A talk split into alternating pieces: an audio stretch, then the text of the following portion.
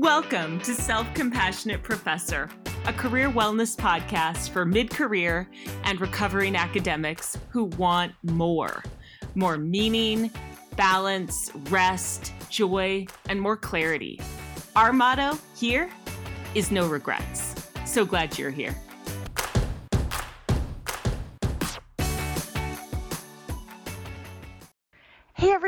Thanks so much for being here. You are listening to episode 45 of Self Compassionate Professor, and I'm Danielle De La Mare. I'm glad you're here. My family is upstairs. You know, we're having that really close knit, tight family life that we have now during the pandemic. And so if you hear them talking while I'm uh, while I'm talking right now, um, I don't know, just enjoy their sounds as, of course, I am. Uh, okay, so what I wanted to do is say, hello, this is episode 45, and incidentally, my guest, who I'll be talking to today, Dr. Kerry Ann Rockquemore, retired at the age of 45. What? Yes, she's still in her 40s and she's retired. She was a tenured professor and she left that started a successful faculty development organization. You may know it. It's the National Center for Faculty Development and Diversity. Many, many, many universities subscribe to the content that this organization puts out. So you're going to hear her story, how she went from, you know, tenured track, tenured professor to successful entrepreneur. And it's um it's an episode that is full of wisdom. I even struggled to figure out what quote of hers because there were so many wise things that she said. I struggled to figure out what quote to uh, foreground in the promotion of this episode because I always find a quote to foreground. And I seriously had a hard time finding one because there were just so many to choose from. So, everyone, welcome Dr. Kerry Ann Rockquemore. Her episode starts now. Hello, today I am so excited to be talking to Dr. Kerry Ann Rockquemore founder of the National Center for Faculty Development and Diversity, former professor of sociology, and recently retired. and Kerry Ann, how are you doing? I'm great. Thank you. It's good to be here. It's so good to have you. I we were just talking before the recording and I had asked you about what it was like to be retired because you retired what like in your 40s or something? Yes. Yes. so that's awesome. So you had said to me, you know, it's kind of awesome. And I try not to say that too much because I don't want to make people feel bad. and so I want to ask you what's awesome about it. And then I want to talk to you about the other stuff we were talking about, about people's beliefs about what retirement actually means. So, first, tell me how it's going and why is it so awesome?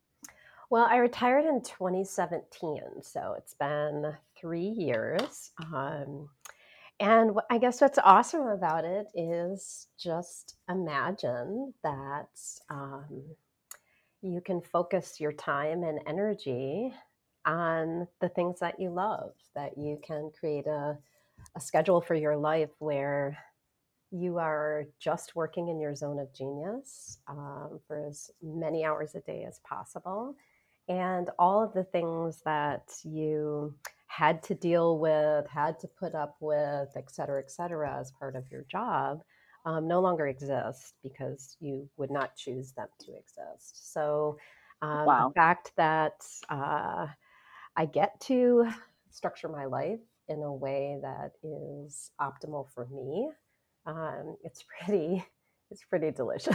I can't lie. it took a transition. Um, sure. But uh, once on the other side of that transition, uh, it's been really even better than I expected.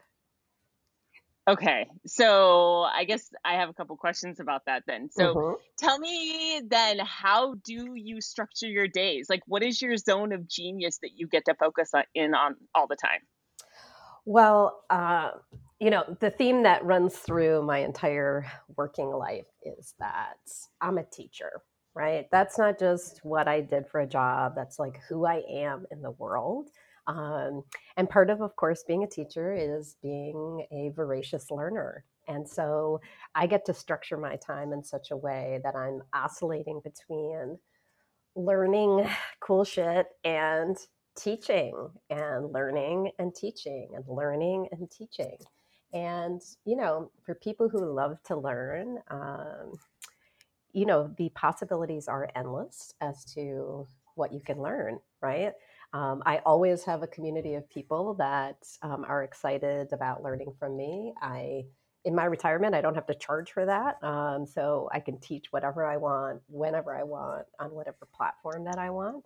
And you know, I think it's also the case that just even the simple pleasures, right? Like reading at a slow pace,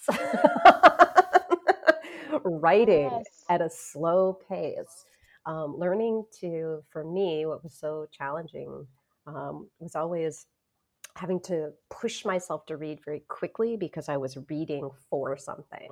Um, push myself to write quickly because I'm writing for a deadline, right? Um, all of the things that I was always very goal oriented about, I get to be process oriented about. And, you know, it's quite, again, it's just super simple pleasure to be able to read slowly, um, to be able to write slowly, uh, to be able to uh, teach without the constraints of an entire institutional mechanism around that teaching. So, you know, last year uh, in December, I decided to teach a class, and um, I thought there would be maybe, I don't know, 50 people or something. And I just decided I would do this free class and teach it on Facebook. And um, 1,250 people showed up. And so I taught a five-week class to this huge group of people. And it was wild and um, also just really fun. And part of what I think retirement has done for me is it's returned the joy and the pleasure of doing things that I'm really you know, uniquely designed to do, um, and to just enjoy them without the constraint of the exchange of money. oh my God, that sounds so good. Okay, so will you talk about what that class was about or what your classes have generally been about? Um, Sure. yeah. Yeah, so uh, my husband and I, um, ever since 2006, uh, spend our December. Um, we, you know, we started doing it because um, we quit Christmas and we just couldn't stand all of the overconsumption and expectation and everyone's perpetual disappointment at us. So uh, one year we said we quit Christmas, uh, we went to Mexico, and uh, we decided that uh, we would add up what we usually spent doing things we don't really enjoy over the holidays and to see how long we could travel um, on that same amount of money. So we ended up spending a month in Mexico. Um, and once we were there, oh my gosh, once we were there, we were so drunk with freedom. We were like, wait a minute, we could actually do something, make our own choice about how we want to spend our time. What else could we do? Right. So uh, we spent that month. Uh, going through this reflective process, um, really taking a step back, looking at our lives, um, really examining our relationships, our life purpose, um, our growth, our health, um, and really asking ourselves what it means to construct a meaningful life. And uh, we literally spent a month doing that, and we used that as a basis for creating our goals for the next year. And ever since we started doing that, we do it every year. Um, we take this annual pause, we call it a clarity retreat, to get clear on who we are and what we want out of our life. And so uh, I had a number of people saying, Look, I'm not going to Mexico for a month, but um, could you just break down what the steps are in this retreat process uh, so I can do it on my own? So that's when I decided, Oh, well, I'll teach the class because a lot of people ask me, well, how did you do this and how did you do that? Um, how did you make these choices in your life? How did you get to where you are?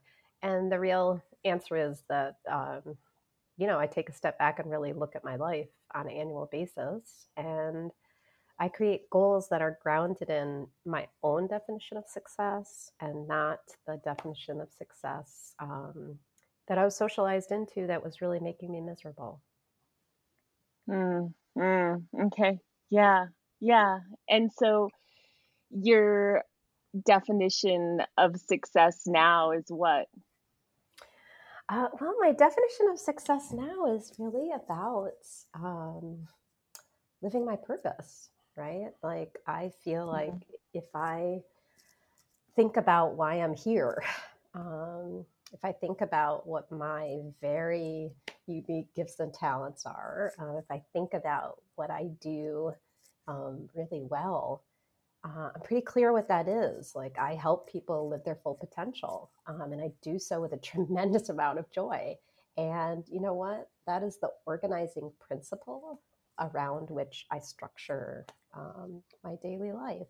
And, you know, I have to hold and keep in balance a broader vision because I have, you know, relationships in my life. I uh, certainly have to manage money. I certainly build in various mechanisms of growth, and I have to um, continue to develop my physical, spiritual, emotional health, right? So I certainly have a broader vision that encompasses all of those things. But, you know, the thing that really brings me joy is helping other people live their full potential. And, you know, structuring my time around that is amazing. And whether that's through philanthropy, whether that's through teaching, whether that's um, through a variety of mentoring that I do, uh, it all is really pointed in a direction and a direction that um, is incredibly energizing.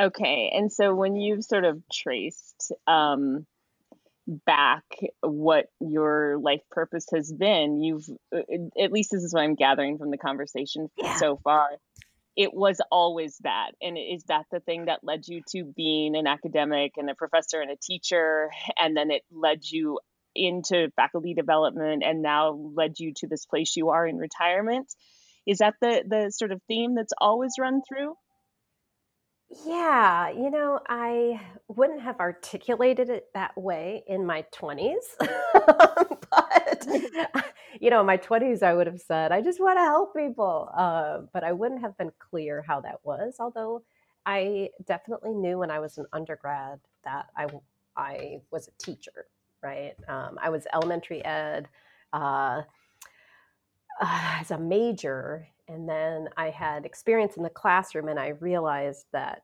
um, children um, were not my jam, and that teaching children was not a good fit for me. So uh, I was clear, even at the time, I am a teacher, but this isn't the developmental moment that I'm particularly interested in or that I'm mm-hmm. effective in. so uh, I ended up shifting um, because I had a mentor. Um, I had a mentor who was the first African American female professor um, I had ever experienced uh, in my undergraduate years. It took until my fourth year of college.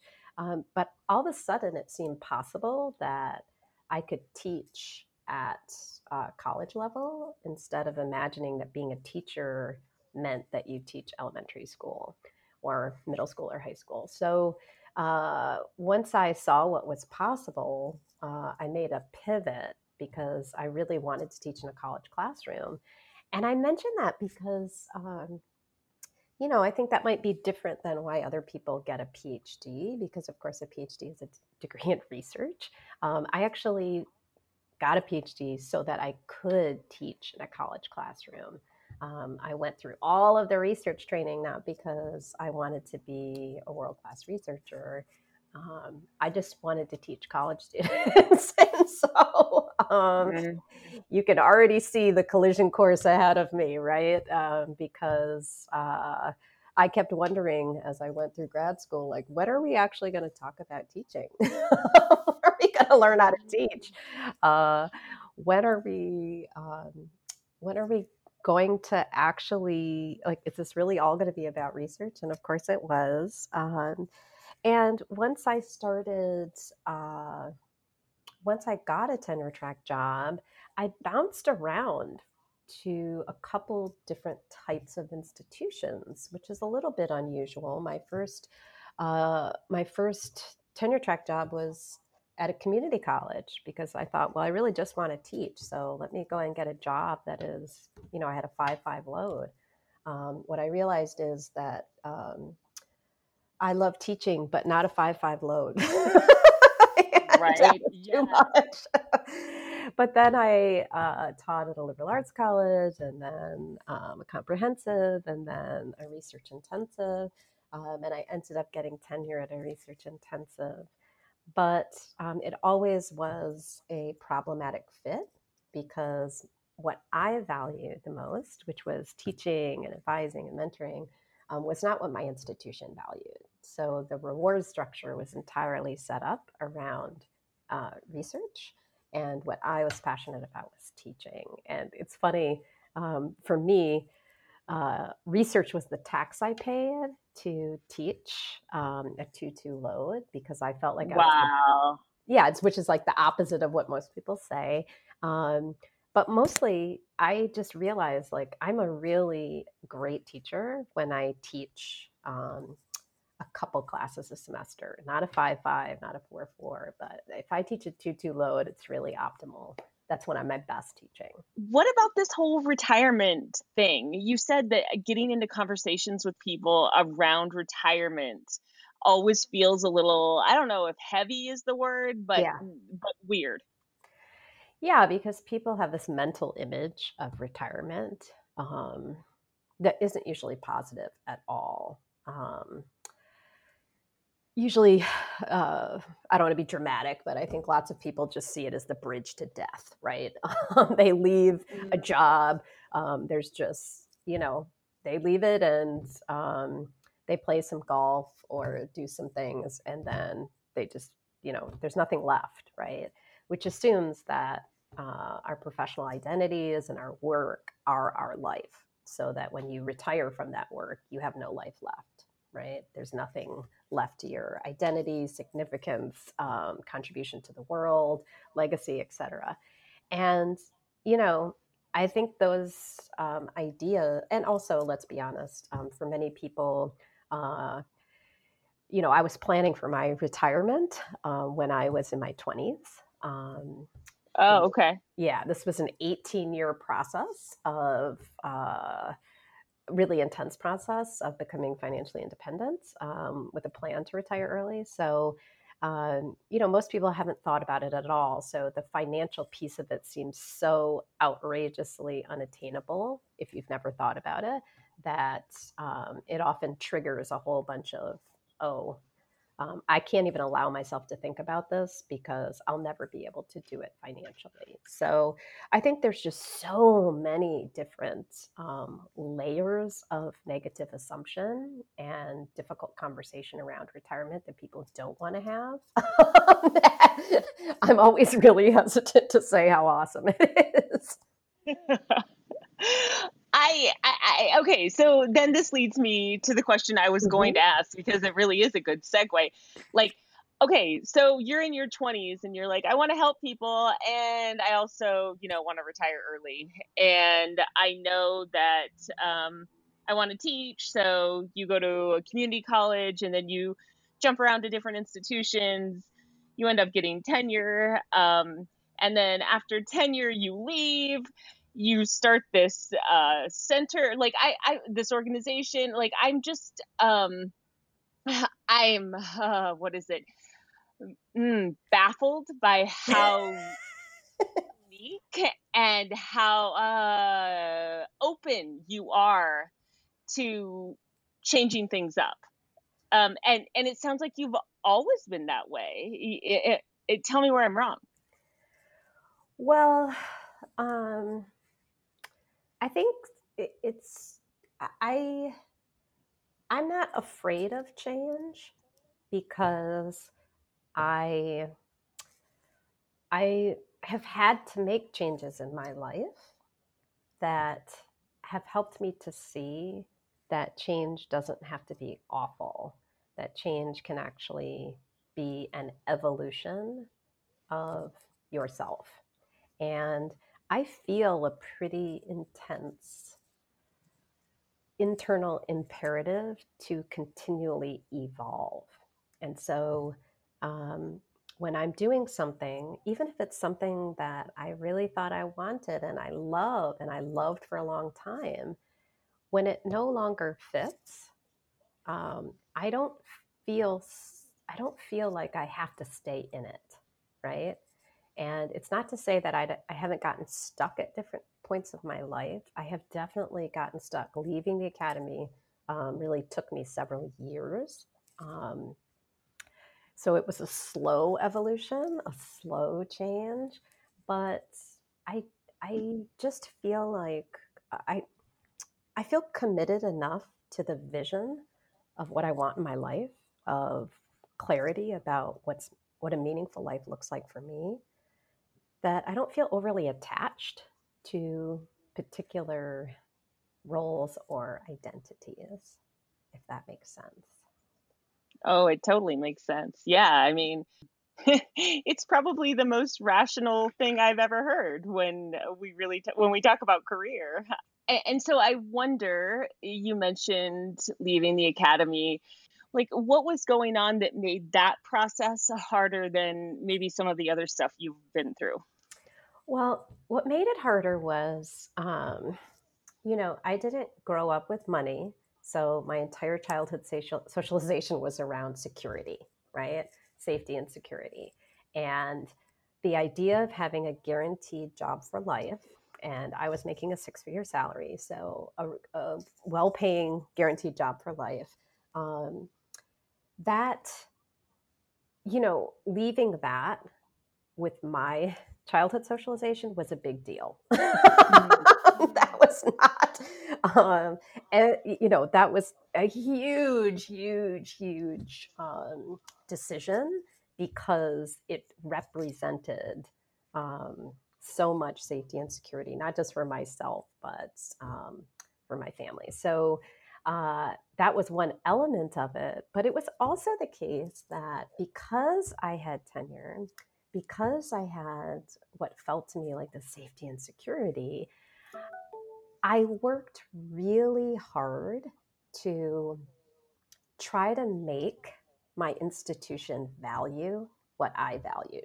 so I spent ah. several years banging my head against a wall, trying to create something that would allow me to do what I love within the context of that tenured position. So, um, to be concrete, um, I love, uh, I, you know, if you can imagine, it's not a big leap. I love helping people um, really fulfill their highest potential. So, I loved helping uh, tenure track faculty um, really develop explosive research productivity, really figure out how to navigate the space um, in a way that was optimal for them.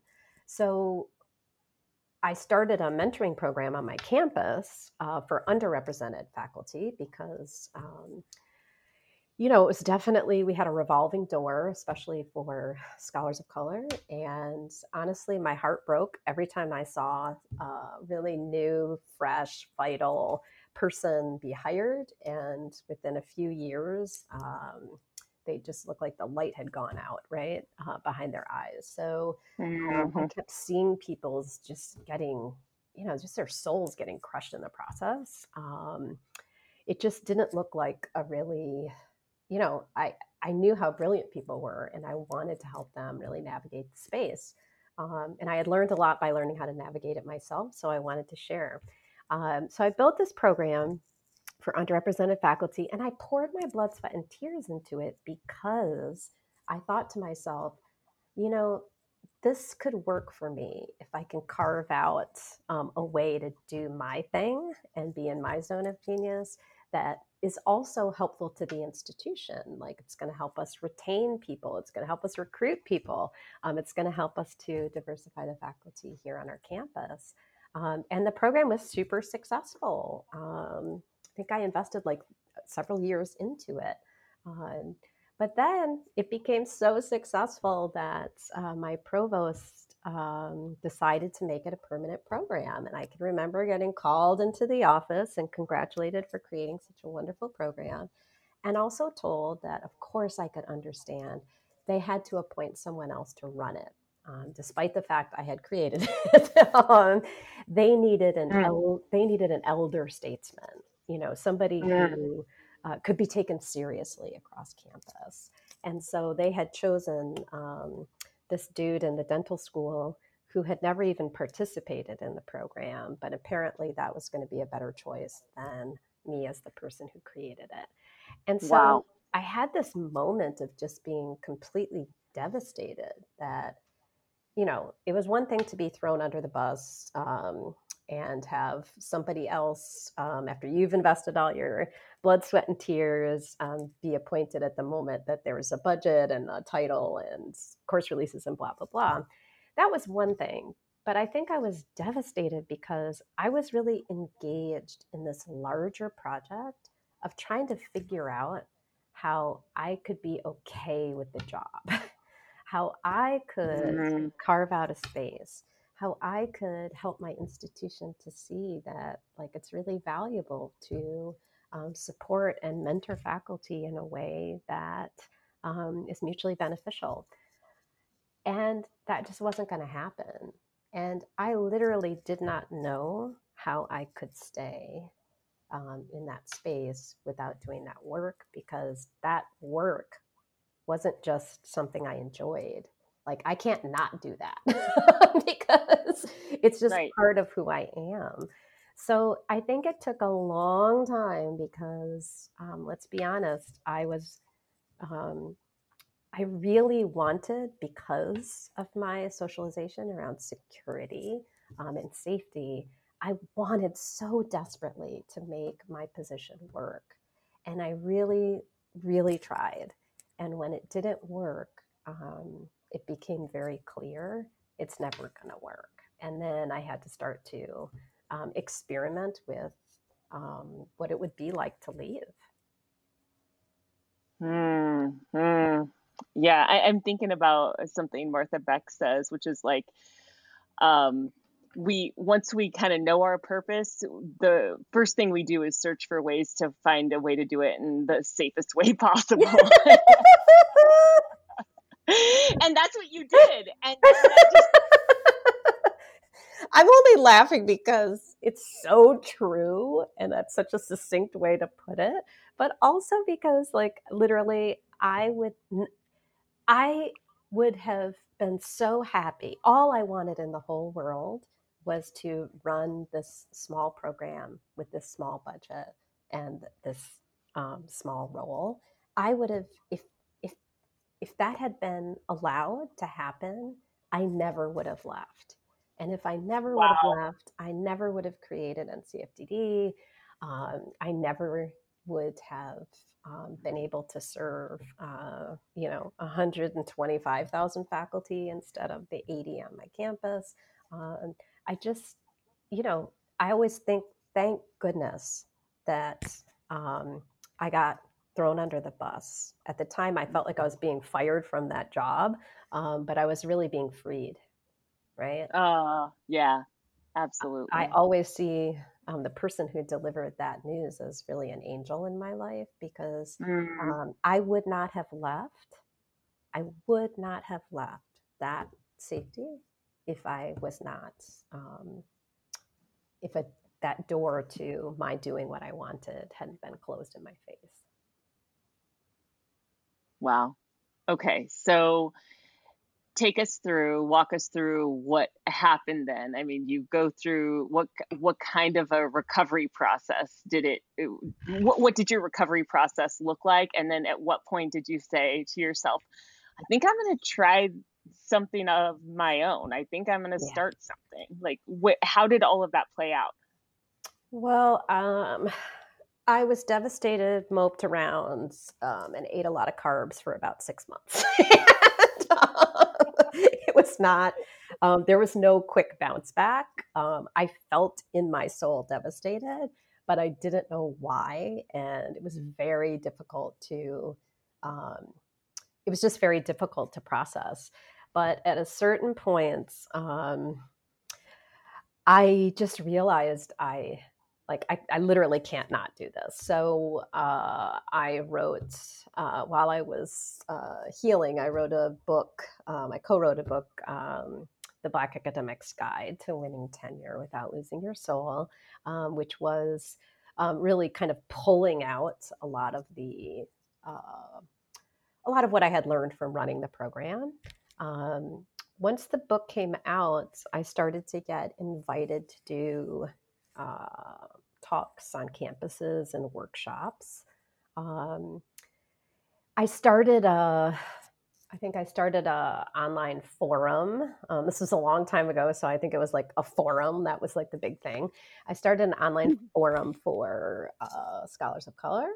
I was facilitating that um, conversation online, and you know, I started uh, sending out. I mean, it's it's funny because it just it felt like a really natural way to help people beyond my campus. Um, so in my mind, I thought, well, um, I can't help people. I'm not. I mean, this has been cut off for me to help people on my campus. So how can I help people beyond my campus? So I was doing all these things and all these experiments, but at one point I started writing this little weekly email um, called the Monday Motivator. And I would send it to all my mentees because um, I kept saying the same things over and over again. So the things that I frequently repeated, I just put in this Monday Motivator.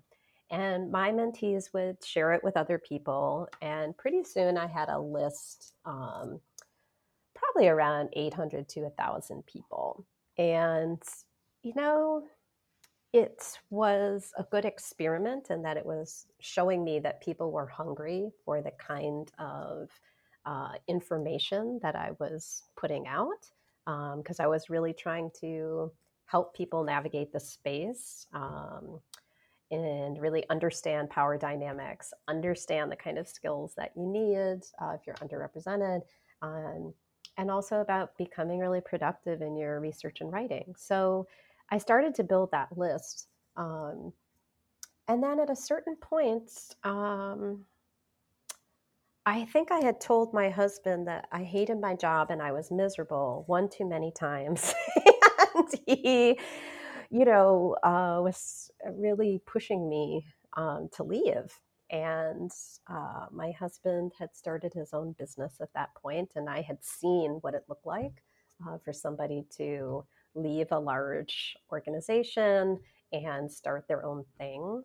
And what I observed for him was that um, he went from working 80 hours a week and being very unhappy um, to doing his own thing where he was working significantly fewer hours and making a lot more money. So it seemed possible to me to leave.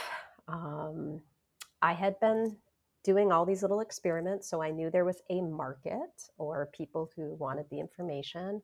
And honestly, um, you know, I think the biggest thing was that I had this mental shift, which, you know, my husband asked me this question like, what would it, what would make it okay for you to leave? And I had to sit with that question for a long time. Like, what would make it okay for me to walk away from guaranteed income for the rest of my career. And let's be honest, um, I left when I was about 35. So, you know, we're talking about 30 years of additional, conservatively, of additional salary. I had estimated um, I'd be walking away from about $3 million. So, what would make it okay for me to do that? And I decided that there are some financial metrics that would make it okay.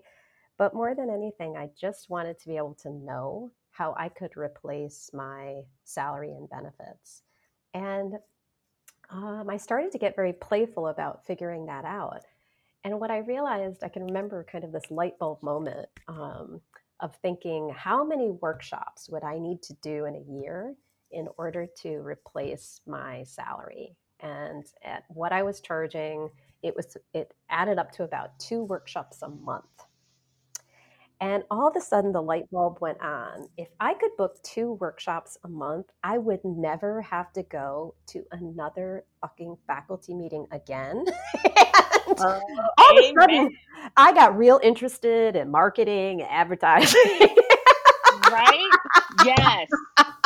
Because then all of a sudden it was like, oh, this is my bridge to freedom. And you know what? It wasn't that much. Um, it wasn't long after that that I realized, okay, I have booked out enough um, business for the next year um, to equal my salary and benefits. And of course, uh, the year after I left, I far exceeded my salary and benefits and what I generated. Wow. I just love that story. Um, yeah, and I think I've wondered about that story for a long, long time. Is that creepy to you? I guess a lot no, of people uh, think about you like that. that is the most common question I get. Mm, mm, okay. It's so, also the most common question I ask. Mm. What would make it okay for you to leave? And I ask it because it is really different for different people. Because for me, um, everything was so rooted in financial security. Um, that was what would make it safe for me. I think the answer is different um, for different people based on what's keeping them in the job. Yeah. Yeah. And so you are just giving these workshops, you are exceeding sort of your projected income. And at what point do you start to think about this organization in, in a in a in the way it is now and a sort of larger I don't know, the, a structure um, that is more than just sort of the solopreneur thing that you're doing. Yeah. Well, it all goes back to, um, it all goes back to that purpose. Like I was giving workshops and it was great. And I'm a teacher, so I love to teach. And it was wonderful to, um, in some ways, it was, I had created my dream job. I get to travel to different campuses. Um, my students are faculty, right? Um, it's not required, so they the people who show up really want to learn, and mm. um, you can do a lot in a one day workshop, right? But what was really clear to me, um, as much as I was enjoying it, and there was certainly a positive impact, um, I was really after something bigger. Like, I didn't really just want people to, like, you know, track their time and, um, you know, uh, manage projects better and write every day. Like that really, that wasn't what mm-hmm. I was mm-hmm. really after.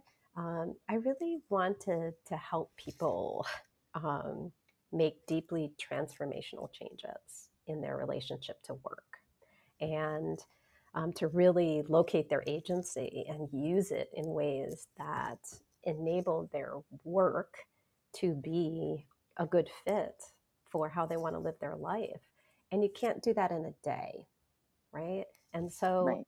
I kept feeling I enjoyed giving the workshops, but I felt that I was not able to provide a transformational experience. It was certainly informative, it was certainly motivating, it might have been inspiring, but it wasn't transformative.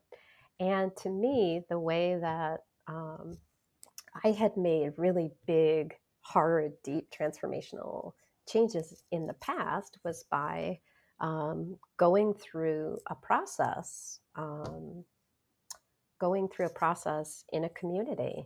And so at a certain point, I thought, well, what would it actually take for somebody to um, become more productive and have better work life balance? Because the magic is the two of those things together. So uh, I ended up designing a 12 week program. Um, which evolved into our faculty success program, and really figuring out um, what could I do with a group of people over a 12 week period um, to challenge them to experiment with new behavior, to really track their uh, the outcomes, but also their feelings about the outcomes, and that would really kind of rip them open in order to uh, get at what is under the hood and really um, keeping them from operating at their highest potential. So, all of that is to say, I loved just the workshops, and that would have been a great solopreneur business. But I felt dissatisfied with the level of transformation that I could provide for people and the experience I could provide. And I knew I could do something better. So, developing that program, um, I knew I could do something better. The perennial entrepreneurial question is, and who's going to pay for it, right? Because right. if I had imagined a business where individual faculty pay for an in depth 12 week um, mentoring program, I would not have a business because right, right. that's just not going to happen. So I had to figure out and how is it possible instead of being um, a B2C or business to consumer business, how would this look as business to business? How would this look for my client, the person who pays me, to be the institution instead of the faculty member? I'm going to serve the faculty member, but I need to figure out who's going to pay for this. And so it was really wanting to provide that deeper experience, but having to figure out who would pay for it. That's what changed the business from being just about speaking to being about how do I engage with universities so that um, they would provide me with the extraordinary honor and privilege of training their faculty. And that was really scary. That part of it was scary will you talk about what was so scary about that part? Well, who am I? Right. I mean, mm-hmm. the reality is, um, you know, I picked this big, audacious, long name because uh, the National Center for Faculty Development and Diversity, like it conjures up like a thing, right? Like a building and people and things happening. And the mm-hmm. reality mm-hmm. is, um, the first two years, the National Center for Faculty Development and Diversity was me sitting in my recliner with my laptop, right? Um, mm-hmm. It literally was a website and a person sitting in front of her computer. Um, so, you know, there had to be this blossoming of I had to become um, the business that I was projecting right? I had to become the leader mm. of a business that I wanted to exist in the world that was large enough that it could actually be in partnership with longstanding change resistant institutions and which you know i was really getting into partnership with universities not with individual people and so all the usual things come up. Well, who am I? Um, well, I'm this girl sitting in her recliner um, in front of her laptop. Uh, who am I to, you know, try to get these high level partnerships? Who am I? I felt very confident about serving faculty because I had started running beta versions of this program. Um, the first time I even said, hey, uh, to my email list, I'm thinking about running this program. Would anybody be interested? Um, I had over 400 people in 24 hours say, This is mm. exactly mm. what I want. When does it start? How much does it cost? Right. Mm. So I was clear that there was a need and a desire for what I had to provide. It was just figuring out what who was going to pay for it and how I was going to manage those relationships. And that required me to grow myself into that so mm-hmm. that I mm-hmm. could elevate the company and the organization to be that entity. I have I, I think about this a lot, and um, you know, in, in my own experience of just kind of you have to confront your own shit to yeah. be able to be who like you said you want to be and, and to grow into to this thing that that you're projecting and so what kind of um what kind of stuff did you have to confront? Um it, like you said the fear of well who am i? It was a big one and I, I, wonder if there's anything else because that's a pretty big one. Yeah. um and it, like how how did you process that so that you could say yes indeed i am the one who's going to do this or i am going to make this happen well honestly i i basically followed my own advice which is um, when you're transitioning from one role to another um, you put yourself in a pack of people who already are that thing you want to become because the mm. pack mm. will socialize you, right? And mm-hmm. for me, it wasn't even just about confronting my own stuff. The reality is that what makes you successful as an academic and what makes you successful as an entrepreneur are um, the two opposite ends of whatever spectrum you can imagine. mm. so oh my I, God, you have to say more. I not only had to learn a, diff- a whole bunch of different skills, but I had to learn some really radically different mindsets and ways mm-hmm. of being, right? Whether it was my relationship to time, right? Um, because as an academic, uh, we tend to move slow. We're very thoughtful about decision making. We can take an entire year to form a committee and do a study and have conversations to make a recommendation around action. and so um, that's an orientation to time that's very different um, than entrepreneurs, which is you got to do things quickly on insufficient information, make a lot of guesses. And the goal is to fail as fast as possible because by failing, you will get more information that you need and you pivot. All of the slow, deliberate decision making as an academic is to avoid failure right?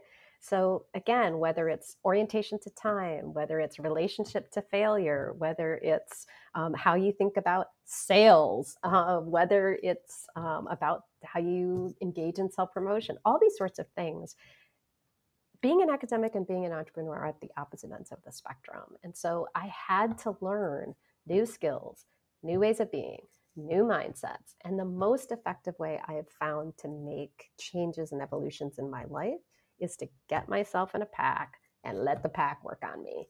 Um, and so I was in a, uh, I was part of a group of 100 women entrepreneurs. Um, I also uh, checked myself into an incubator um, at one point. Um, I just mm-hmm. kept putting myself in in situations where um, I'm the least accomplished person, I'm the least along, and everyone who I'm surrounded by has already made that shift that I want to make. They already understand themselves as an entrepreneur. They already understand themselves as creating um, a uh, formalized organization, right? They already understand themselves as selling, as doing business with other businesses, or doing partnerships with organizations. Like that's just normal for them. So if I get myself in a group of people where what's normal for them is not normal for me, all my stuff is going to come up. And all my stuff is going to come up in a way that I have to sort it out in the environment of people who already have sorted it out. And I'm not saying that that's always pretty, but oh god, no. no. but being around, being in a large group of uh, entrepreneurs who are also almost entirely women, um, and also who were uh, had built or were building um, really companies, mission based companies. So I could see what I wanted to become. I could be surrounded by it. And that's what helped me to quickly make those types of adjustments. And, you know, just to acknowledge also my own privilege, um, I had, uh, I was, my husband's an entrepreneur. My husband had started uh, his own successful company. Um, and he was a management consultant. So I had in house um, the benefit of a strategic partner. Um, and certainly everyone doesn't have that. Okay, I love everything you just said. And um, I guess the, the two things I just kind of want to point out to listeners is um, the one, you know, put yourself in a pack of people who are doing things that are normal to them, but not yet normal to you. and the other thing is that question you said that you always ask um, what would make it okay for you to leave? Um, and I'm wondering what other advice do you have for people who, because I gotta say, I talk to a lot of PhDs not all of them are you know have um, a solid academic career but many of them do and they're afraid to leave. Um, and they don't they want to leave and they have these grand ideas um, about you know doing consulting work or coaching work or you know they want to do creative writing. Um, they want to do this kind of stuff and um, they're feeling like they just can't like and, and they're sort of dying inside right? And yeah. so what is your advice to people who know deep in their soul they want to leave but they just can't figure out how? Yeah so i think the first part is you have to recognize that um, your fear and your not knowing um, is normal right um, I think I have also have a lot of these conversations, and they're often in very hushed tones, right? Um, I can remember for myself, uh, one of the first conversations I had about leaving. Um, I had with Megan McIntosh, who was one of my mentors, uh, who was an academic who had left. And I literally went out to my car in the parking lot and had the phone call, and I was whispering to her. Ah, yes, yes, this is real. Yeah. So I just want to acknowledge that um, that's not just you, right? That's not just anybody listening who, um, for me, I felt like I was leaving a cult, right? Because every time I even broached the subject, people were like um, aghast. Uh, people were like, you know, nobody leaves. Nobody ever leaves. Nobody ever leaves a tenure position. And if you leave, you can never come back.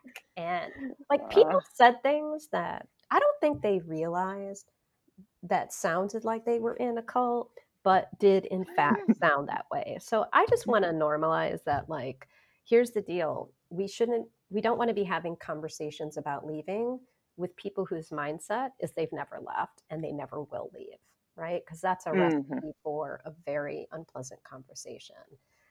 I think what we want to be doing is talking to people who, I mean, really systematically treating it like a project. Um, I can remember um, mapping out all the people who were doing uh, something similar to what I wanted to do and who had left academia. The reason I contacted Megan was because um, she had left. Uh, she had been a tenured faculty member. She had been in faculty development and she had started her own company and she seemed really happy and successful doing it. So I went and just mapped out a whole bunch of people who were doing the thing I wanted to do in a way that I aspired to do it. And then I just started asking them for an informational conversation, right? Um, I treated it as a data collection opportunity. And by doing that, I could really not only have conversations that started to make it real for me. I'm talking to people who have left and I'm thinking about leaving. I'm choosing people who are successful. I'm not talking to people who left and are miserable. So I'm starting to piece together and figure out what it looks like to have this different kind of work situation. And every time I'm talking to someone, I'm noticing my own energy because um, every time I talked to someone who had left, um, there was a part of my part of my you know i don't want to be dramatic but i felt my soul lift every time I talked to someone who was on the other side. and um, mm. I felt this spark of energy. I felt like, oh my gosh, this could be possible for me. I got excited. I lost track of time. I got into a flow state just talking about it, right? And for me, those are all little clues um, that this is a direction I want to be heading. So by the time I, I just concretely want to say, it's great if you can treat it like a real project, um, literally mapping out 10 to 12 people that you could have conversations with and just asking for those conversations. Um, a lot of times we decide uh, we decide for people whether they're going to talk to us or not by telling ourselves the story that you know they're too busy or who am i to contact this person or they're never going to talk to me um, i don't want to impose um, all of those are ways of limiting ourselves um, we want to identify who we want to talk to we want to ask and they're all grown-ups if they don't have time they'll say so our job is to ask um, they can decide whether they have the time or not. So I think first and foremost, it's really about making a project of figuring out what your options are, right? Um, you might be amazed by who will speak to you. and so- uh, can I just say today, I have been amazed that Kerry Ann Rockquemore is speaking to me. and I, I think my message to you was I know I'm shooting for the stars here, but do you think you might come on my podcast? And here we are. Who knew?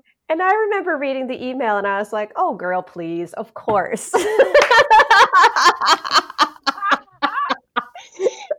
so good for people to hear. I'm so glad you just said that. It's so good for me to hear too. Yes. Yes. I thought, oh, I'm so excited. This will be awesome. So, yeah, I mean, ask, see what happens. The worst case scenario is people ignore you or they say no, and you don't lose anything by that, right?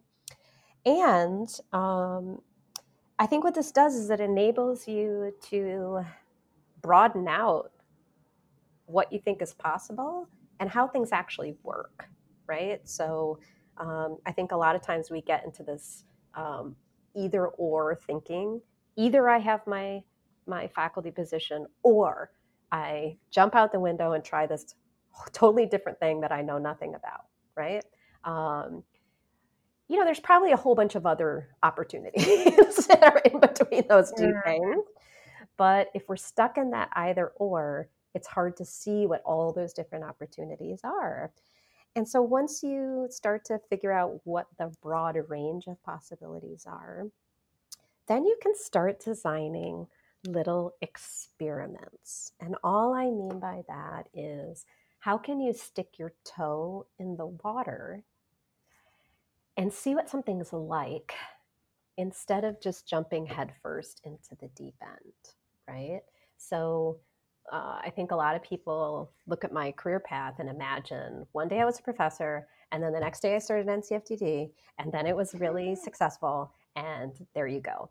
That's not. Yeah, it must be nice to be her. Yeah, right. Yeah, right. yeah. This was um, my leaving was many years in the process, as I described, um, but also even um, my sticking my toe in the water I tried a lot of different things to see how they would be. Um, at one point, I even um, I thought, well, maybe the best way to help for me to help people is um, maybe I should become a pastor. I even went to divinity school for a summer. Wow! wow! and um, it was an epic disaster. That's a podcast for another day. But the point is, um, it was an epic disaster, but it was an experiment. I stuck my toe in the water um, because academics have a different set of responsibilities in the summer. Summer is a great time to stick your toe in the water. Um, I stuck my toe in the water. It was a disaster. I pulled my foot out of the water, right? I went and stuck my toe in a different spot. And again, if you treat it as a project, um, it doesn't have to be this devastating failure. You went out and collected some data, and the data told you this is not your jam.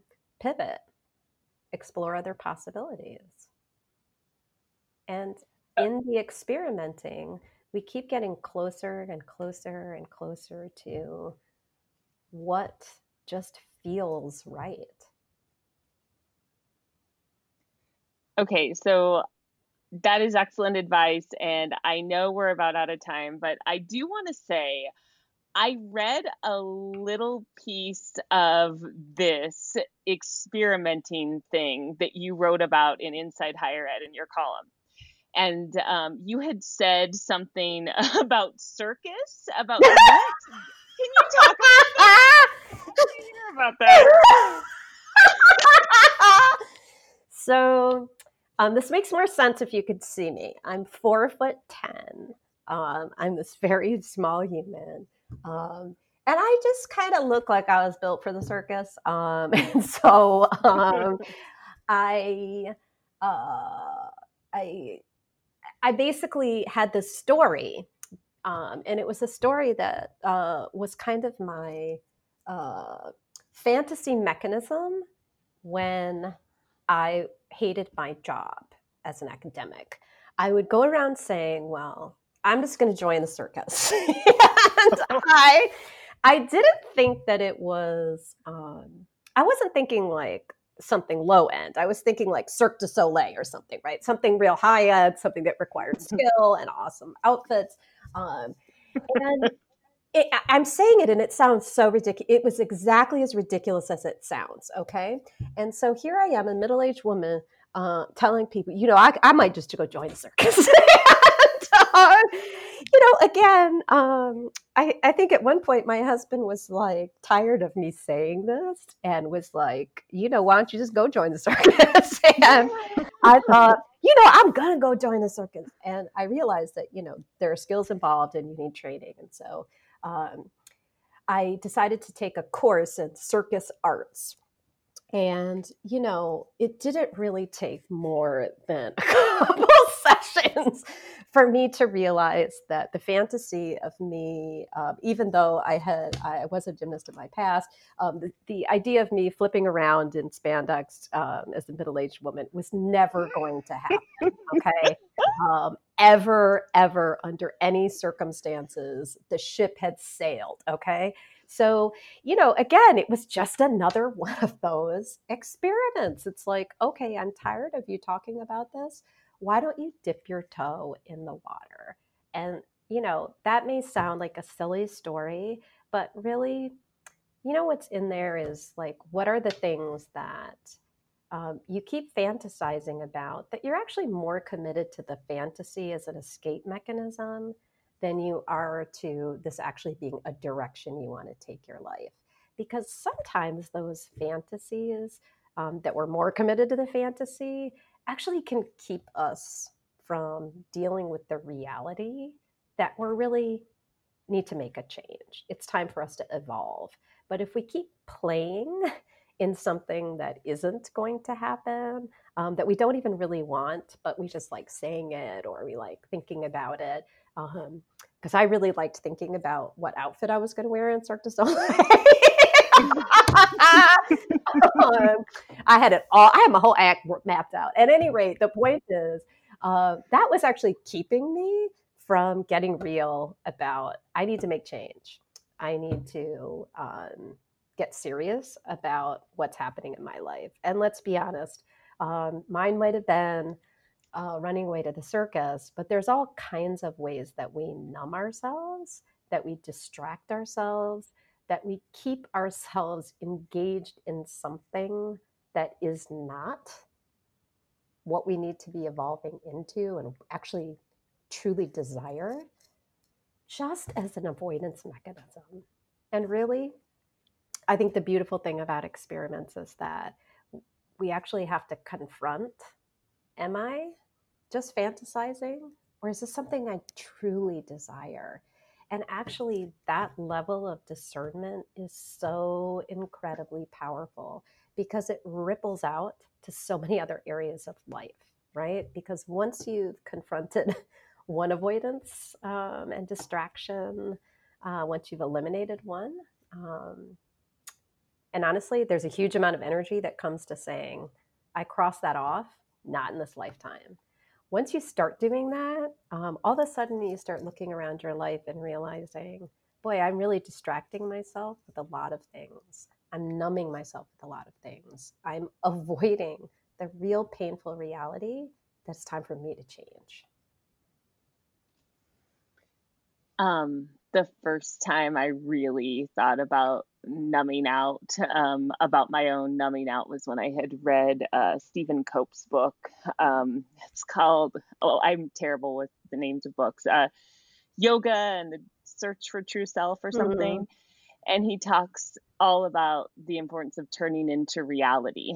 Um, yeah. And he says it over and over again in that book. And when I finished reading that book, and this is when I was very much in career crisis, um, I just uh, I, I just remember telling myself over and over again, Danielle, what is reality? What is reality? And right now, if I turn around here in my office, I have this little um, sign that says welcome to reality just like you say to kind of keep yourself out of the abstract world and the numbing out world and honestly everything you just said like this is doable yeah. so yes you do have to acknowledge that you're afraid and and you do have to like you said normalize the fear but figuring out 10 to 12 people to talk to you know looking for you know a bunch of different opportunities. It's not just an either or thing, designing experiments and then just getting closer and closer to what you want to do and